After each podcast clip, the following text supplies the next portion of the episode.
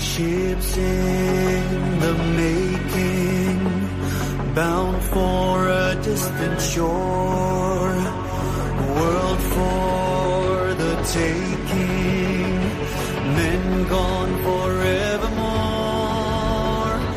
boarding and setting Sexto Continente. Dirigido por el obispo de San Sebastián, Monseñor José Ignacio Monilla.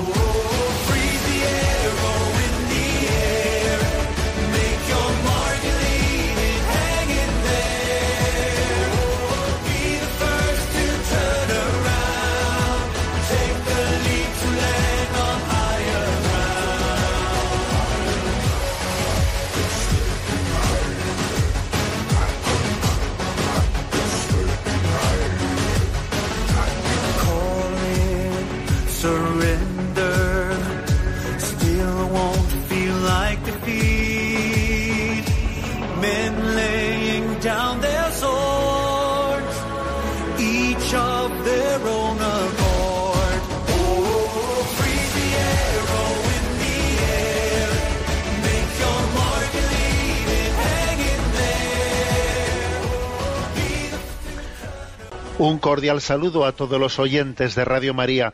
Un día más, con la gracia del Señor, nos disponemos a realizar este programa llamado Sexto Continente, que lunes y viernes de 8 a 9 de la mañana, una hora menos, en las Islas Canarias realizamos aquí en Radio María España. Bueno, hoy digo Radio María España, pero podía decir eh, Radio María, eh, como una gran familia mundial. Lo digo porque estos días Radio María está celebrando su anual maratón. Bueno, pues un nombre con el que se, se refiere se refiere ese gran esfuerzo de que todos nos apoyemos, ¿no? que, que seamos un apoyo mutuo, una familia, eh, Radio María, en la que se escenifica especialmente en esta maratón esta corresponsabilidad de esa hermandad entre, entre todas las Radio Marías. Radio María tiene una estructura en la que, eh, bueno, es- eh, en cada nación se constituye en una asociación en cada, en cada nación. Pero es verdad que mantiene unos vínculos, esa asociación, unos vínculos con la familia mundial que son vínculos, bueno, pues la verdad es que no, no impiden que en cada nación pues eh,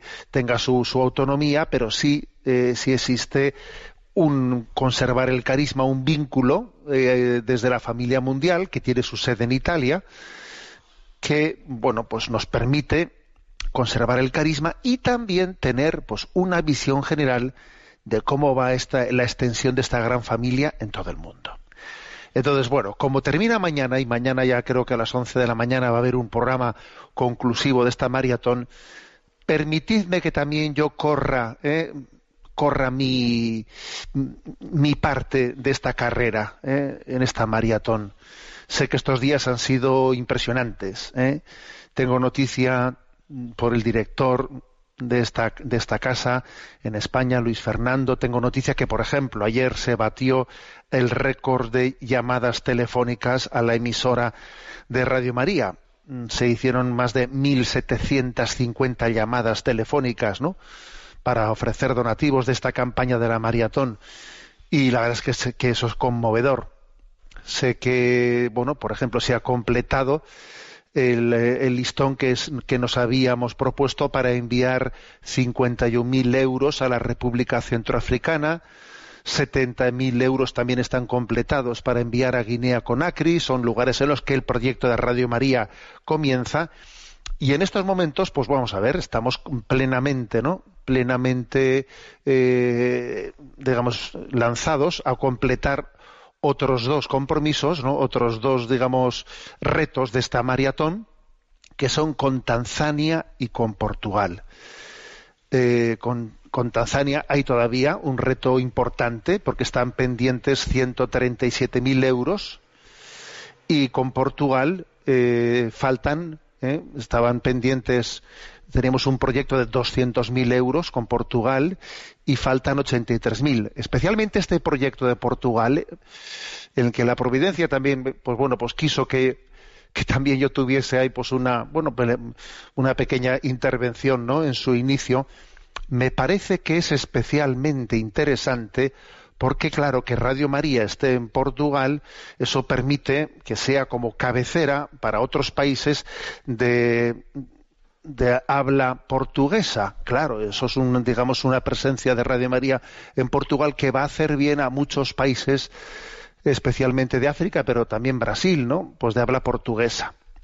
Bueno, eh, yo quiero deciros que me parece que a veces no, uno de los motivos por los que no somos todo lo generosos que debiéramos de ser, puede ser también el hecho de que no encontremos formas muy, muy, digamos, prácticas contrastadas, bien contrastadas, de cómo nuestro esfuerzo de generosidad pues, se traduce pues, en, algo que sea efectivo, efectivo y algo que apunte a la esencia, al miollo, al corazón del problema de este mundo.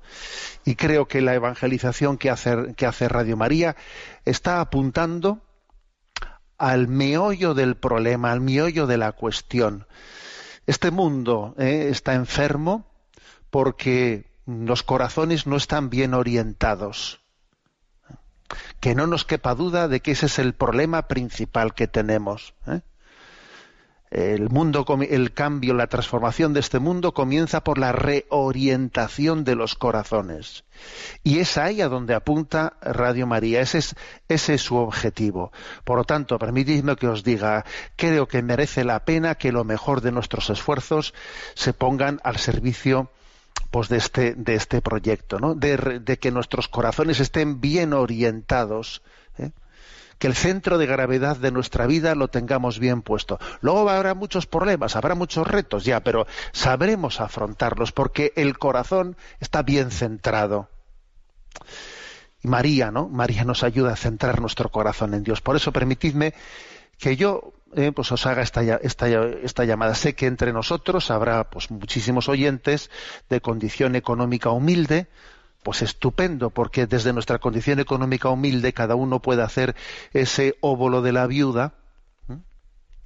Y también entre los oyentes habrá personas que sean más pudientes, porque también entiendo que estos, estos proyectos, eh, pues cuando ya suben a unas ciertas cantidades de cientos de miles, pues también necesitarán no solo el óvulo de la viuda, también necesitarán algunas cantidades especiales.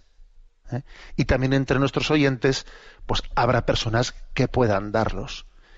Bendito sea Dios que te ha dado a ti la capacidad de poder responder, ¿no? Bendito sea Dios que te ha dado a ti la capacidad de ser misionero. Ahora en octubre, la Iglesia, bueno, pues habla de, ese espíritu misionero, ¿no? Bendito sea Dios que tú, en la circunstancia de tu vida, bueno, pues Dios te ha dado esa posibilidad. ¿eh? Luego, Luego, responde a esta llamada. ¿eh? Vamos a responder a la llamada de la maratón. ¿Y cómo podemos hacerlo? Pues vamos a ver. Aquí hay un, teléfono que va a estar a vuestra disposición a partir de las nueve de la mañana, en cuanto que termine nuestro programa de hoy. Y el teléfono, que es atendido por multitud de voluntarios, porque os podéis imaginar que 1.750 llamadas, ¿no? Pues en, en un día requieren una, un gran número de voluntarios eh, ese teléfono es el siguiente. ¿eh? 91 822 8010. ¿eh? Repito, 91 822 8010. Bueno, pues os animo a todos, ¿no? En estas últimas 24 horas que quedan de la maratón, vamos a lanzarnos, que Dios nos dé la gracia de completar los objetivos de, este, de esta gran llamada misionera de Radio María. Gracias a Dios Radio María España eh, puede cubrir con todo, con vuestros donativos, puede cubrir sus gastos. Es un milagro de la generosidad, es un milagro también, ¿no? Pues de, un trabajo hecho, hecho con, con voluntarios, pero no nos tenemos que conformar con eso. Estamos, somos instrumentos de Dios para que Radio María pueda, pueda iniciar su andadura en tantísimos otros lugares, ¿no? especialmente estos lugares de misión. Bueno, os recuerdo que este programa de Sexto Continente tiene interacción con los que son usuarios de redes sociales en Instagram y en Twitter a través de la cuenta arroba Os recuerdo que hay un, también una presencia en Facebook a través del muro que lleva mi nombre personal de José Ignacio Munilla y que hay una página web multimedia www.enticonfio.org en la que tenéis pues todos los materiales de evangelización. Ahí están a vuestro acceso incluidos los programas anteriores de Sexto Continente ¿eh? que también se encuentran en el podcast de Radio María. Bien. Em, quiero en, primer, en este primer momento del programa hacer una, mm, una lectura de acontecimientos que, que, en el transcurso de, estas, de esta última semana estamos viendo eh, pues en nuestro contexto eh, español, pero también en el contexto internacional. ¿eh? Recuerdo que hace ya algún tiempo dediqué un programa de Sexto Continente a exponer eh, diez estrategias de manipulación, que es una reflexión de, un, de, un, politólogo y también lingüista norteamericano, Noam Chomsky, que él habla de que existen armas silenciosas para guerras eh, que parecen ¿no? Pues, guerras que están solapadas, ¿no? que parece que no estamos en guerra, pero que sí que estamos en guerra. Y hay armas silenciosas para este tipo de guerras. Por cierto, que Noam Chomsky, pues es un hombre que estas reflexiones las ha hecho, pues es un, es un pensador, un libre pensador. Y además voy a decir que él, su ideología, pues es muy, quizás marxista, ¿no? Eh, pero curiosamente tiene esa lucidez de pensamiento para describir qué tipo de estrategias de manipulación son las que se suelen ejercer cuando se está en el poder. Porque esto es curioso. ¿eh? Cuando, se está en el poder se suelen, eh, se suelen ejercer estrategias de manipulación que suelen ser muy parecidas las ejerza quien las ejerza. Os voy, a, os voy a, contar que ayer tuve una pequeña entrevista, me entrevistaron eh, desde Radio María Argentina, eh, a, propósito del fallecimiento de Quino, el creador de Mafalda, ¿eh? por el hecho de que yo, bueno, pues mm, con cierta frecuencia he utilizado las viñetas de Mafalda pues en los mensajes de las redes sociales, ¿no? Entonces, bueno, pues me entrevistaron desde Radio María Argentina, porque sabéis que Quino era argentino, ¿eh? y, me preguntaban, bueno, pues cómo es eso que, o sea, me preguntaban el por qué. Bueno, sabéis que Quino, el creador de Mafalda, era un hombre de ideología socialista. ¿eh?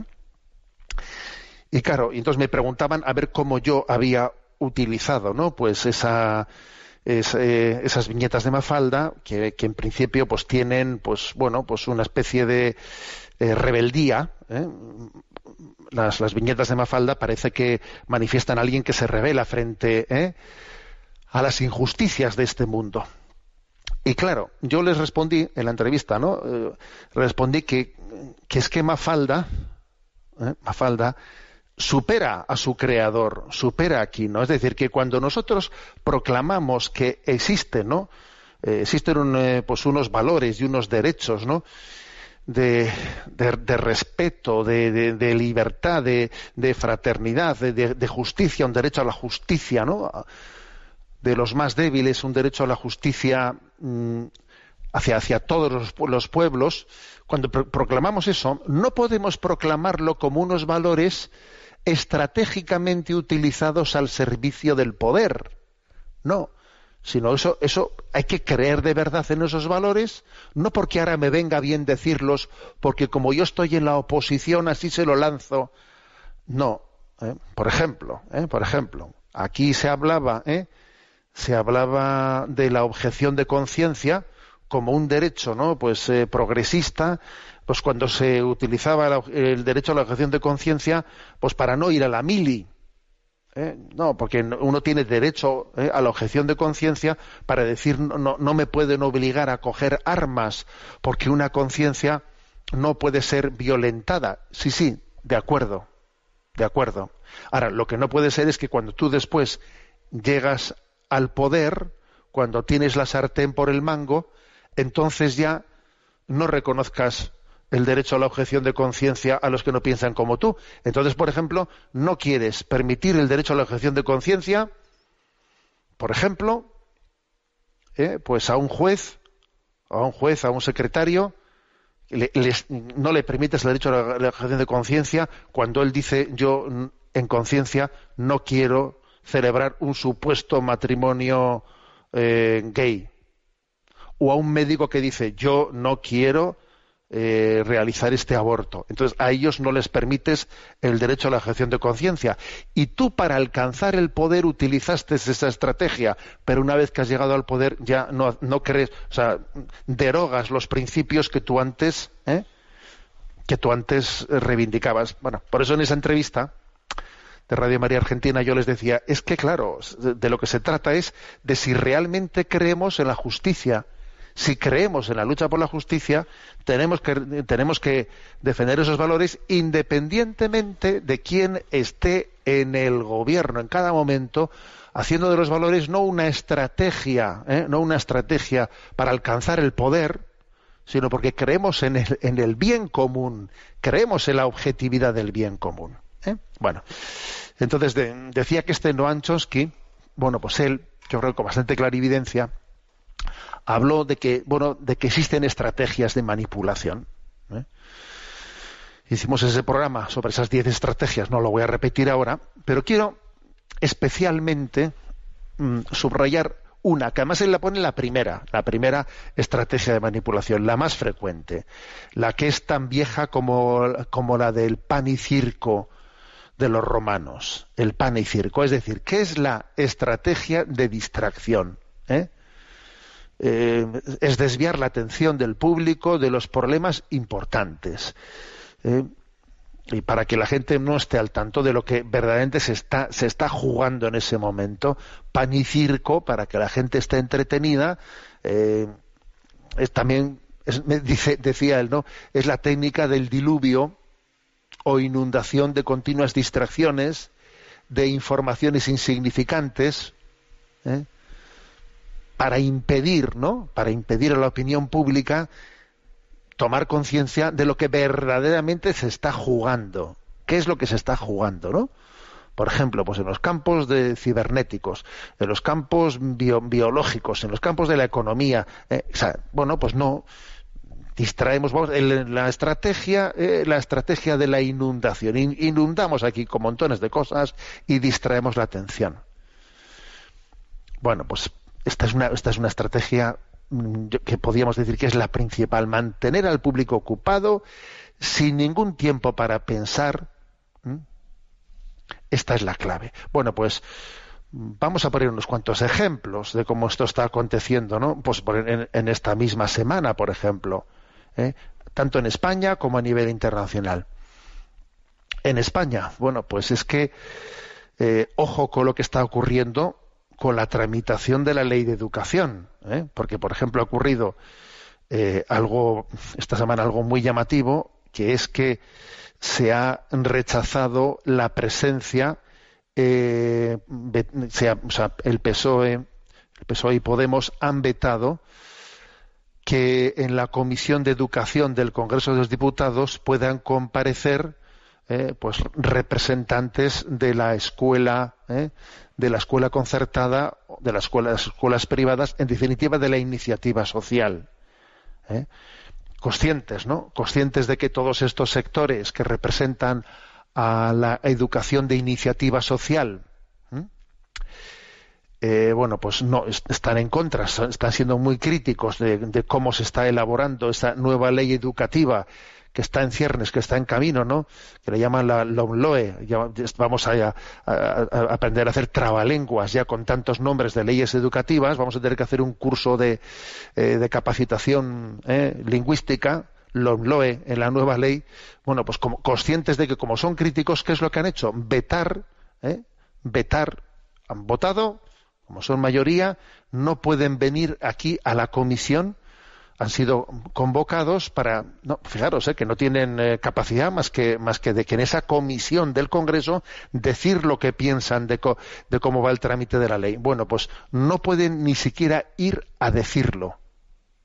Y luego lo curioso es que nos, nos, nos presentan nos presentan eh, bueno pues como que esta es una ley que eh, a la eh, que se ha elaborado escuchando a todo el mundo se ha vetado esta semana se ha vetado la presencia el que puedan ser convocados para decir lo que piensan a todos lo- a, a los representantes de la escuela de iniciativa social de todo tipo, no únicamente la, la, la religiosa, sino la laica. O sea, aquí únicamente se, nos escuchamos a nosotros mismos, vam- vamos, ¿no?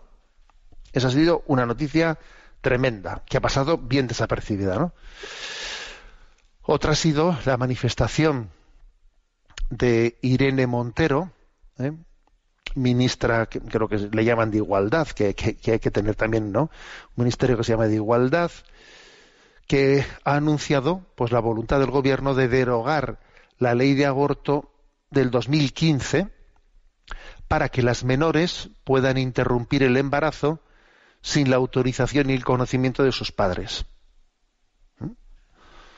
Bueno, también es otro, otro anuncio tremendo. ¿eh? O sea, por, por si- por si, por si fuese poco la ley de aborto que tenemos en la que, en la que prácticamente se habla de derecho a abortar, pero dice, pero cuidado, pero claro, es que para tener un derecho hay que ser mayor de edad. ¿No?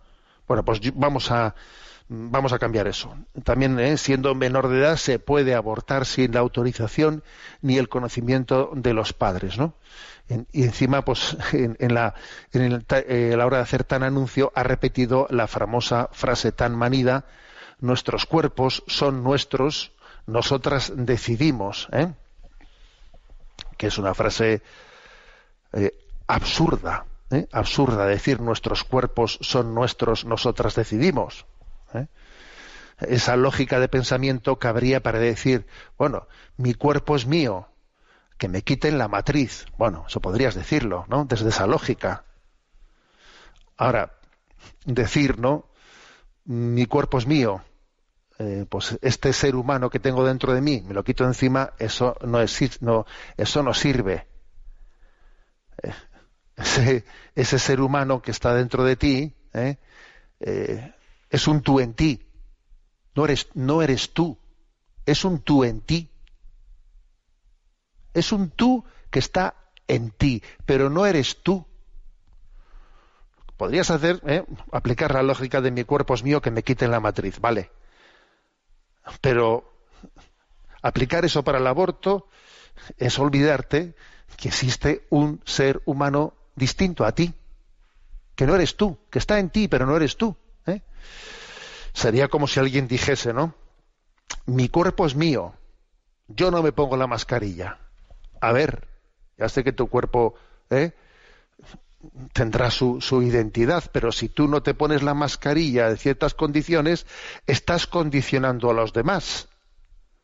Bueno, pues exactamente no eso, sino mucho más, de una manera infinitamente más grave, podemos aplicar eso cuando se trata de acabar con la vida, repito, acabar con la vida, matar la vida de ese ser humano que está, mm, que está en el seno materno. Por lo tanto, recurrir a esa frase a estas alturas, no- nuestros cuerpos son nuestros, nosotras decidimos, vamos, es no haberse enterado eh, pues, de lo que es la objetividad de la vida. Es como decir, a ver, que, que, nos vuelvan a matricular en primero, en primero de, eh, de ciencias naturales, ¿no?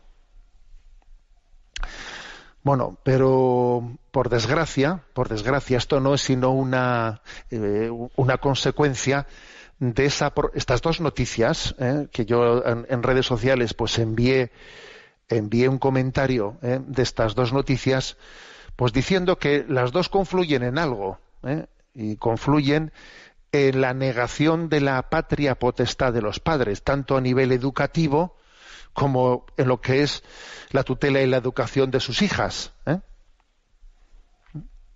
Entonces, ¿en qué confluyen? Pues en, en comprobar cómo estas eh, las dictaduras son enemigas acérrimas de la patria potestad de los padres. En el fondo, eh, aquí el gran enemigo a batir es la familia. El gran enemigo a batir está siendo la familia siempre. San Juan Pablo II decía, ¿no? Que en la familia y en la vida, en la batalla de la familia y de la vida se juega el futuro de la humanidad. Entonces aquí lo que eh, lo que se pone en juego, lo que se cuestiona es la patria potestad de los padres, tanto en la educación como en el tema del aborto. Ese, ese es el tema, ¿eh? ese es el tema. Claro, ¿eh?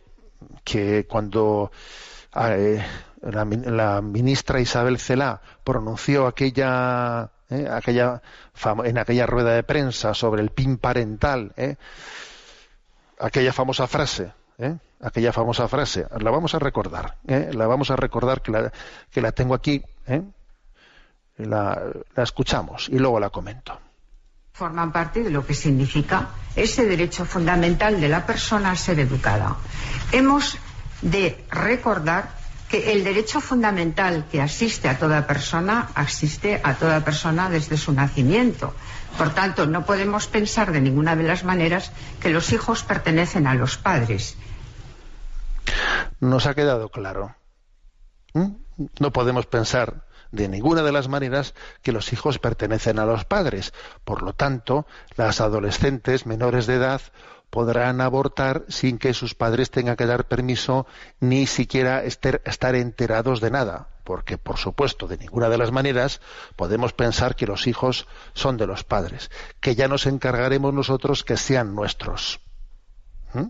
Dice, dice el Estado que quiere, que quiere eh, ir cercenando paso a paso la patria potestad de los padres. Entonces, a ver, esto es, esto es lo que acontece, esto es lo que acontece esta semana, mientras que nos tienen distraídos, distraídos con batallitas, ¿eh? De luchas de poder de quién es el que manda aquí que pues para poder dar las, las normas pertinentes sanitarias para luchar contra el covid.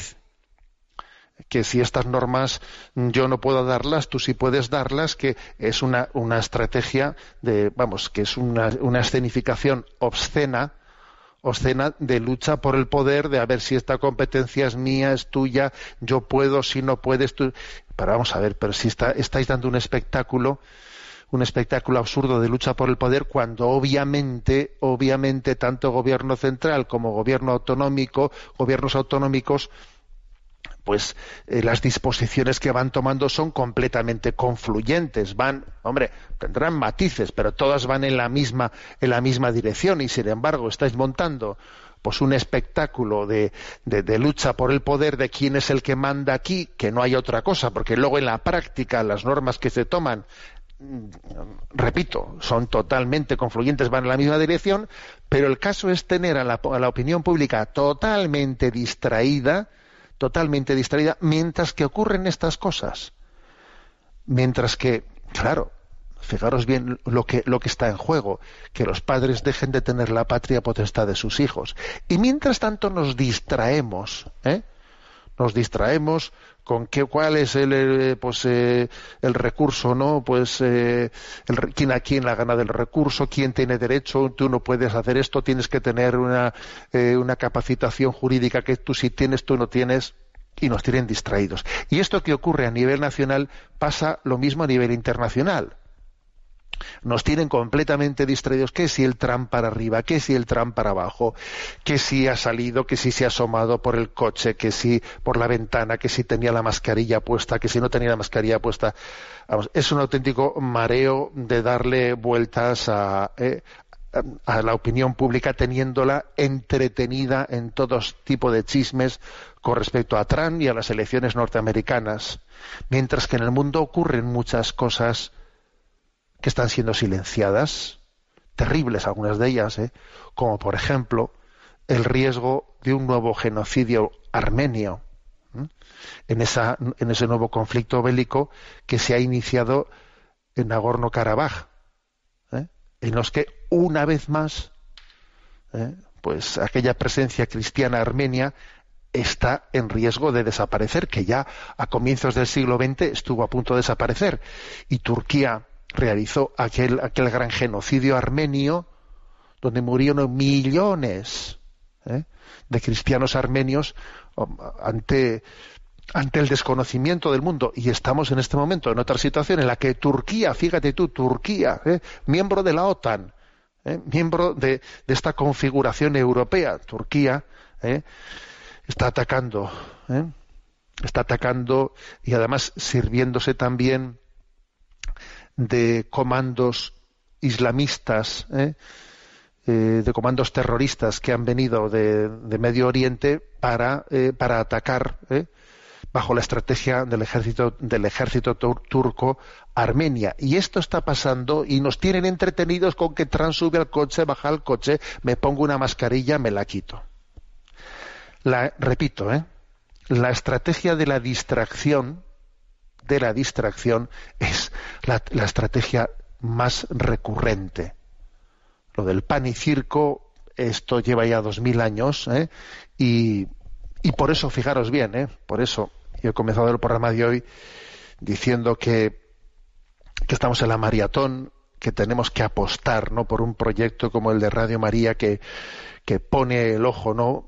Pone el ojo en lo, en lo sustancial, en lo fundamental, en, hacia dónde están orientados los corazones.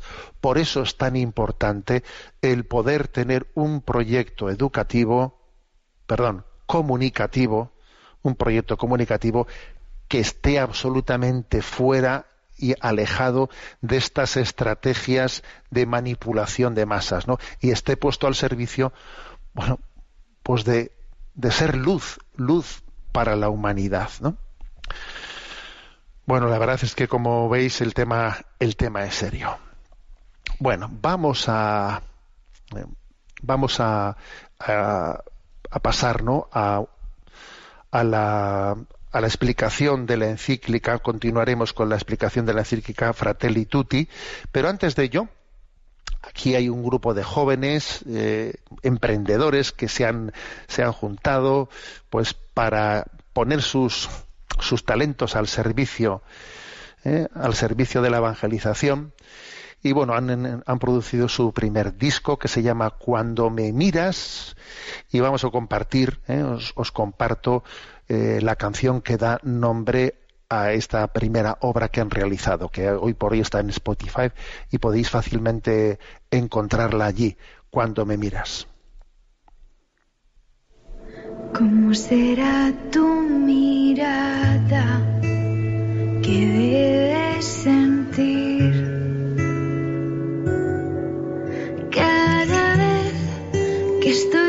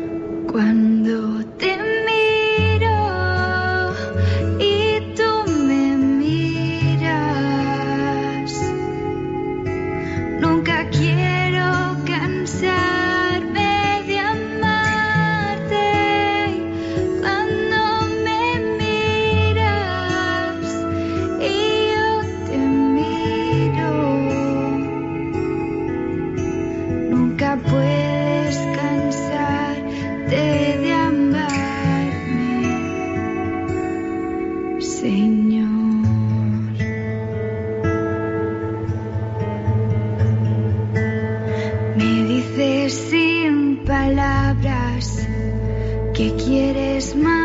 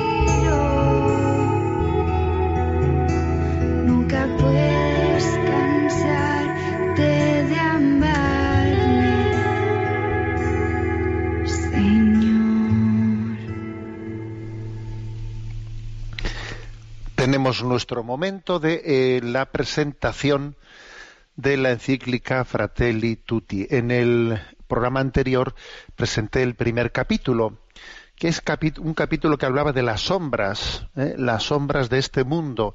Especialmente las describía en trece, ¿no? Trece estampas de una pues de cómo están las cosas eh, de un mundo que se ha alejado no se ha alejado de Dios ha dado la espalda a la luz de Dios. Y cuando damos la espalda a la luz vemos nuestra sombra. De ahí que se hable de las sombras de un mundo cerrado. Pero es verdad que terminaba el último punto era el de la esperanza. Bueno ahora vamos a los siguientes capítulos ¿eh?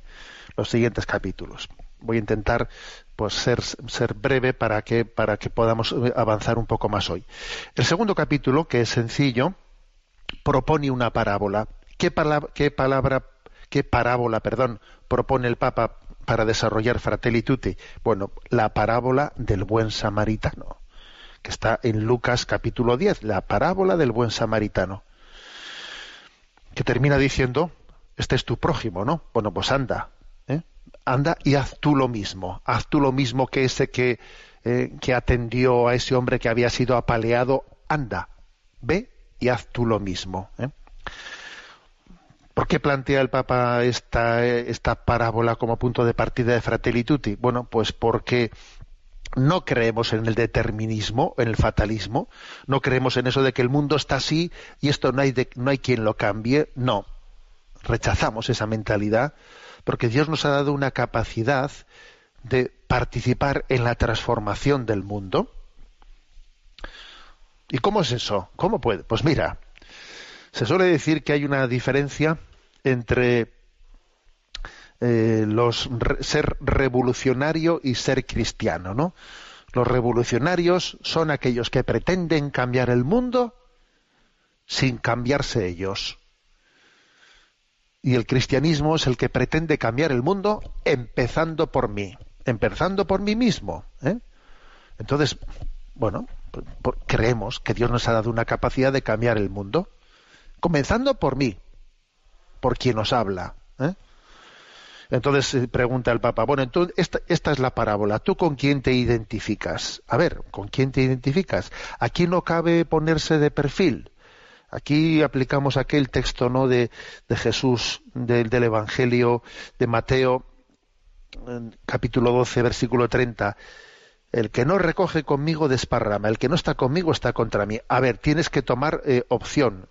¿Tú con quién te identificas en esa parábola? ¿Con los salteadores? ¿Con, eh, con, el que da, con el que pasa por allí pero se escaquea? ¿Con quién te identificas, no? El que no forma parte de la solución forma parte del problema. El que no recoge conmigo desparrama. ¿eh? Entonces, bueno, esta es una gran oportunidad. Estamos ante una gran oportunidad de manifestar nuestra esencia fraterna. O sea, Dios ha puesto en mí una esencia a ser hermano, ¿no? De ser otros buenos samaritanos, cargando sobre nosotros el dolor de los fracasos, del mundo, ¿no? Y lo vamos a hacer de abajo y de a uno, dice el Papa. Es posible comenzar de abajo y de a uno. O sea, de abajo, ¿eh? desde lo pequeño, y de a uno, o sea, uno por uno. Pugnar por lo más concreto y local, hasta el último rincón de la patria y del mundo. Busquemos a otros y hagamos, hagámonos cargo de la realidad que nos corresponde. ¿eh? O sea, conclusión, anda y ve y haz tú lo mismo. Ese es, yo diría, este es el resumen del capítulo segundo. Capítulo tercero. ¿eh? Tiene como título Pensar y gestar un mundo abierto. A ver, ¿qué es la esencia de este capítulo tercero? ¿Mm? A ver, el amor es expansivo. El amor, por su propia esencia, es expansivo. Siempre va más allá. Crea vínculos. Saca a la persona de sí misma. No puedo reducir mi vida a la relación con mi pequeño grupo, ni siquiera mi familia, ¿eh? Y obviamente la familia es el núcleo de la sociedad, pero yo no puedo hacer el horizonte de mi vida, pues el que mi familia esté bien. Y a partir de ahí el mundo que cada uno se salve. No, eso no puede ser. ¿eh? Entre otras cosas porque es imposible entenderse bien sin, sin estar, sin tener un tejido, ¿eh? un tejido social. Entre otras cosas porque esos hijos tuyos que tú quieres tener muy bien cuidados, luego van a salir al mundo y a ver con quién se casan. Entonces, tú no te puedes preocupar únicamente por tu familia sin preocuparte por el mundo, no. Luego es importantísimo eh, la creciente apertura del amor. Esta es básicamente la esencia de la, de la encíclica Fratelli Tutti, todos hermanos, ¿no? El amor nos pone finalmente en tensión hacia la comunidad universal. ¿Mm? Nadie madura si se aísla. Por su propia dinámica, el amor reclama una creciente apertura. Y por cierto, ¿eh? hay un texto que yo también voy a decir que leyendo esto me, me he percatado de él, ¿eh? porque es un texto en el que cuando lo proclamamos solemos fijar nuestra atención en otras cosas, ¿no? Cuando dice, vosotros en cambio no os dejéis llamar maestro, no os dejéis llamar raí, rabí, porque uno solo es vuestro maestro. ¿Eh? Mateo 23.8. Y luego dice, y vosotros sois todos hermanos. Es curioso, ¿eh? De ahí viene también, entiendo yo, lo de fratelli tutti. ¿eh? Y vosotros, en cambio, habla de los fariseos, ¿no? Que les gusta que les llamen maestros y tal. Dice, vosotros, en cambio, no os dejéis llamar maestros. Porque uno solo es vuestro maestro. Y vosotros sois todos hermanos. Jo, es conmovedor esta palabra de Jesús, ¿eh? Y vosotros sois todos hermanos. Fratelli tutti, ¿eh? Bueno, el Papa en este momento, llegada a hecha esta afirmación, también matiza mm, formas deformadas, mal entendidas de esto de eh, comprensiones universales, que a veces pueden, pueden estar deformadas. Esa, especie de universalismo, ¿eh? bueno, que también puede ser objeto de tentaciones lo que no es, primero dice el Papa, lo que no es un verdadero amor universal. Por ejemplo, no tiene que ser un escapismo, un escapismo. No se trata del falso universalismo de quien necesita viajar constantemente para no soportar a su pueblo, para no soportar a su familia. A veces uno puede ser, y es que este es muy solidario, ya, es muy solidario, es un internacionalista, ya, para escaparse de lo que tiene en casa. Eso dice el Papa, eso, eso no sirve. ¿eh? El espíritu universal internacionalista, para escaparte, como escapismo, para escaparte de lo que tienes en familia, de lo que tienes en tal. Mm, a ver, a ver, cuidadito, ¿eh? que, el demonio tiene la capacidad de manipularnos y encima sembrarlo, ¿no? Adornarlo. Te estás escaqueando no estás atendiendo a tus padres, no estás atendiendo al otro, y coges y vas y te sacas una foto en, la ONG de turno. Cuidado. eso el Papa lo tiene claro. ¿eh? Esta es una, una, comprensión inadecuada ¿eh? de esa llamada al amor universal.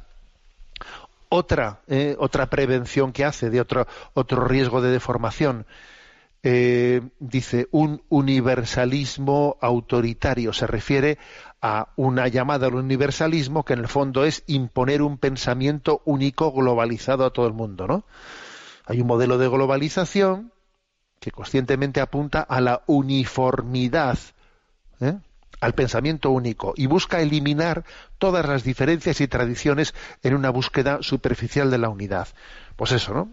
Cuando alguien dice el amor universal, pues tiene que ser no sé, esa visión, ¿no? Esa visión de pensamiento único que a veces desde agencias internacionales de población, etcétera, se pretende imponer hasta con un lenguaje estereotipado, estereotipado universalista, en el que todo está puesto al servicio, hasta el amor universal, hasta la fraternidad universal, está puesta al servicio de la manipulación del pensamiento único a todo el mundo.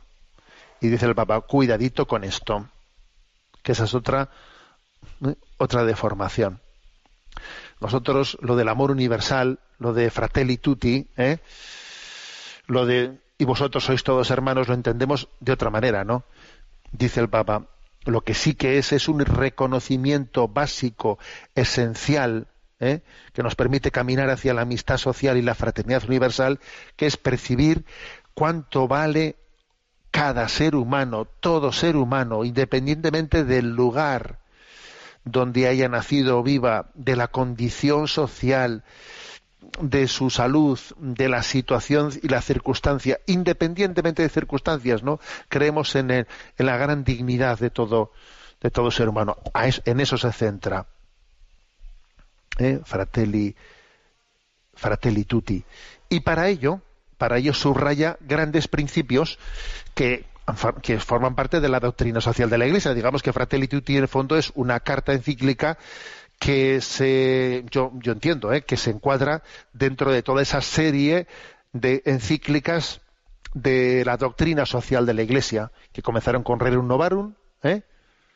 de León XIII, bueno, toda esa serie de encíclicas sobre doctrina social, pues están antes de Fratelli Tutti. Por eso aquí se recuerda, se recuerdan algunos principios básicos, ¿no? de esa doctrina social. El primero, que hay que recordar que existe una función, una vocación social de la propiedad.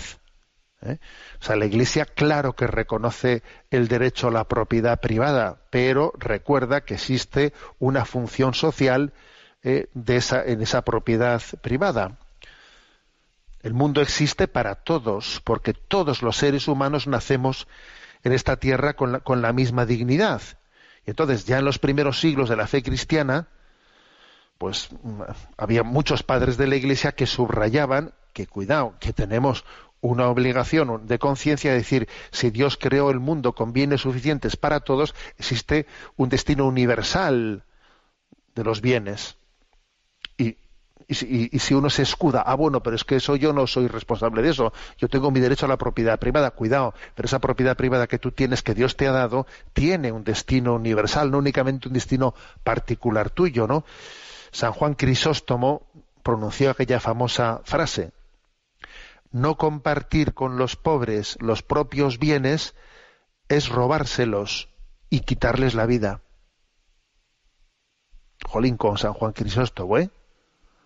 A ver, esto está dicho por San Juan Crisóstomo, no por ningún comunista, que los comunistas ni existían, ¿no? Bueno, que van a existir, ¿no?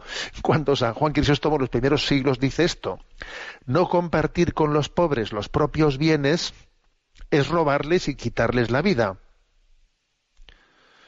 No son nuestros los bienes que tenemos, sino suyos. Lo dice así.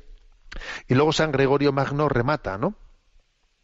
Cuando damos a los pobres las cosas indispensables que necesitan, no les damos nuestras cosas, sino que les devolvemos lo que es suyo.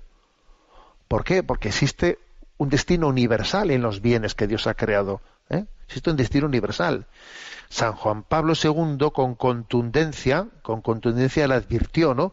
Dios ha dado la tierra a todo el género humano para que ella sustente a todos sus habitantes, sin excluir a nadie ni privilegiar a ninguno. No te lo puedo decir más fuerte, pero más claro es, es, es difícil, ¿eh? Sin excluir a nadie ni privilegiar a ninguno, ¿no? O sea, es decir, que el derecho a la propiedad privada solo puede ser considerado como un derecho natural, pero ojo, es secundario y derivado del, del, principio del destino universal de los bienes creados. O sea, según la doctrina social de la Iglesia, el destino universal de los bienes creados, creados, es un derecho primario, original, y luego existe un derecho secundario, que es la propiedad privada. A ver, esto, esto lo, es la doctrina social católica. Al Papa le han acusado en esta, en esta eh, escucha tonterías por ahí, diciendo que el Papa pues es un eh, comunista eh, por haber afirmado esto. A ver, no conocemos la doctrina social católica. A ver si resulta que San Juan Crisóstomo, que San, San Gregorio Magno, que San Juan Pablo II, pues iban a ser comunistas. Es la doctrina social católica. Segunda, segunda afirmación de la encíclica, ¿no? Segundo gran principio. Primero es el de eh, la función social de la propiedad. La propiedad privada que tenemos tiene una función social. Segundo, los derechos sin fronteras, sin fronteras, porque nadie, claro que existe una legitimidad a que las naciones tengan fronteras. Las naciones pueden tener fronteras, pero los derechos humanos no pueden tener fronteras. Entonces nadie puede, puede quedar excluido, no importa dónde haya nacido. ¿eh? Los límites y las fronteras de los estados no pueden impedir que se cumplan los derechos humanos, ¿no? Así es inaceptable que, que alguien tenga menos derechos, pues yo que sé, pues por, por, por, por formar parte de una raza, pues por ser mujer, ¿eh? o por, por su residencia. No, es inaceptable. O sea, los estados tendrán fronteras, pero los derechos no pueden tener fronteras. Tercer principio, ¿eh? el principio de los derechos de los pueblos, que también esto forma parte de la doctrina social católica. ¿eh? Es decir, la justicia exige reconocer y respetar no solo el derecho de, los individuos, sino también los derechos sociales ¿eh? y los derechos de los pueblos. Y los derechos de los pueblos. ¿eh? Y aquí eh, esto tiene pues muchas aplicaciones. Por ejemplo, San Juan Pablo II, cuando llegó el año 2000, luchó mucho, ¿eh? luchó pues por la condonación de, las famosas de la deuda de la deuda internacional de los países más pobres luchó mucho ¿eh? y no consiguió todo lo que hubiese querido pero sí sí consiguió una condonación imp- importante para muchos países ¿por qué? porque en el fondo esas deudas ¿eh?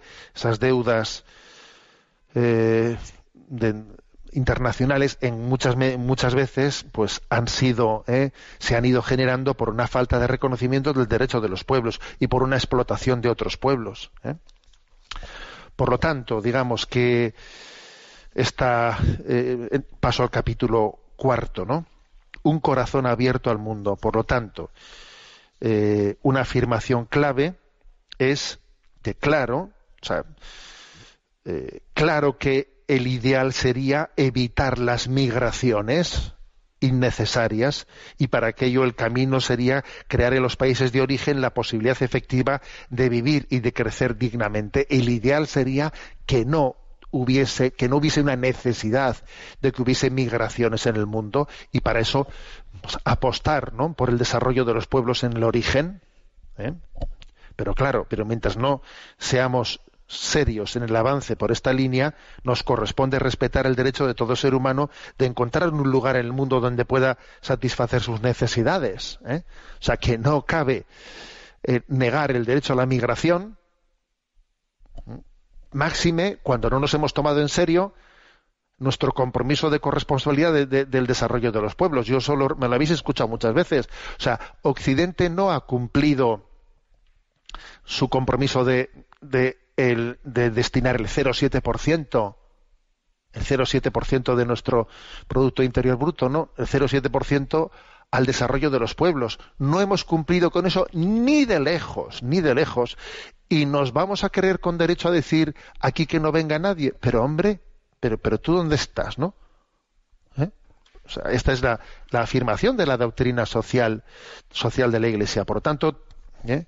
dice el Papa, a ver, tenemos aquí pues, pues, pues un deber, un deber de, de atender a las emergencias internacionales, acogiendo, protegiendo, promoviendo, integrando a tantos desplazados, pues porque hemos originado un mundo pues verdaderamente desestructurado, ¿no? Y el Papa además, pues no lo dice en teoría, sino que desciende y dice esto implica, implica cosas muy concretas, ¿no? Pues eso, pues que incrementar y simplificar la concesión de visados, adoptar programas de patrocinio privado, eh, abrir corredores humanitarios para los refugiados más vulnerables, ofrecer un alojamiento adecuado, garantizar la seguridad personal, el acceso a los servicios básicos de sanidad. A ver, el Papa hace todo un listado en el número 130 de Fratelli Tutti, en el que dice, claro, y esto tiene consecuencias, claro, no, no las va a tener, no las va a tener. Y añade, en Fratelli Tutti añade diciendo, a ver, y no tengamos miedo, ¿eh? Porque en el fondo esta llamada a la apertura, a la apertura del amor, en el fondo es una ofrenda recíproca, recíproca. Cuando, cuando los, inmigrantes son bien acogidos, ¿eh? Y cuando ellos también hacen el esfuerzo que tienen que hacer de integración, obviamente son una bendición y una riqueza. Aquí hace poco en la diócesis celebramos eh, la jornada del inmigrante y yo también a todos los hispanos que tenemos aquí entre nosotros, ¿no? Pues les di las gracias porque ellos en este momento están enriqueciendo la vida de nuestras parroquias. La vida de nuestras parroquias que está súper mortecina, ellos en gran parte están siendo un, pues bueno, pues un instrumento de Dios, ¿no? En este momento. Bueno, eh, tendremos ocasión ¿eh? de de desarrollar más, pero sirva la exposición de hoy para presentar el capítulo segundo, tercero y cuarto. ¿eh? Tenemos el tiempo cumplido. Me despido con la bendición de Dios Todopoderoso, Padre, Hijo y Espíritu Santo. Alabado sea Jesucristo.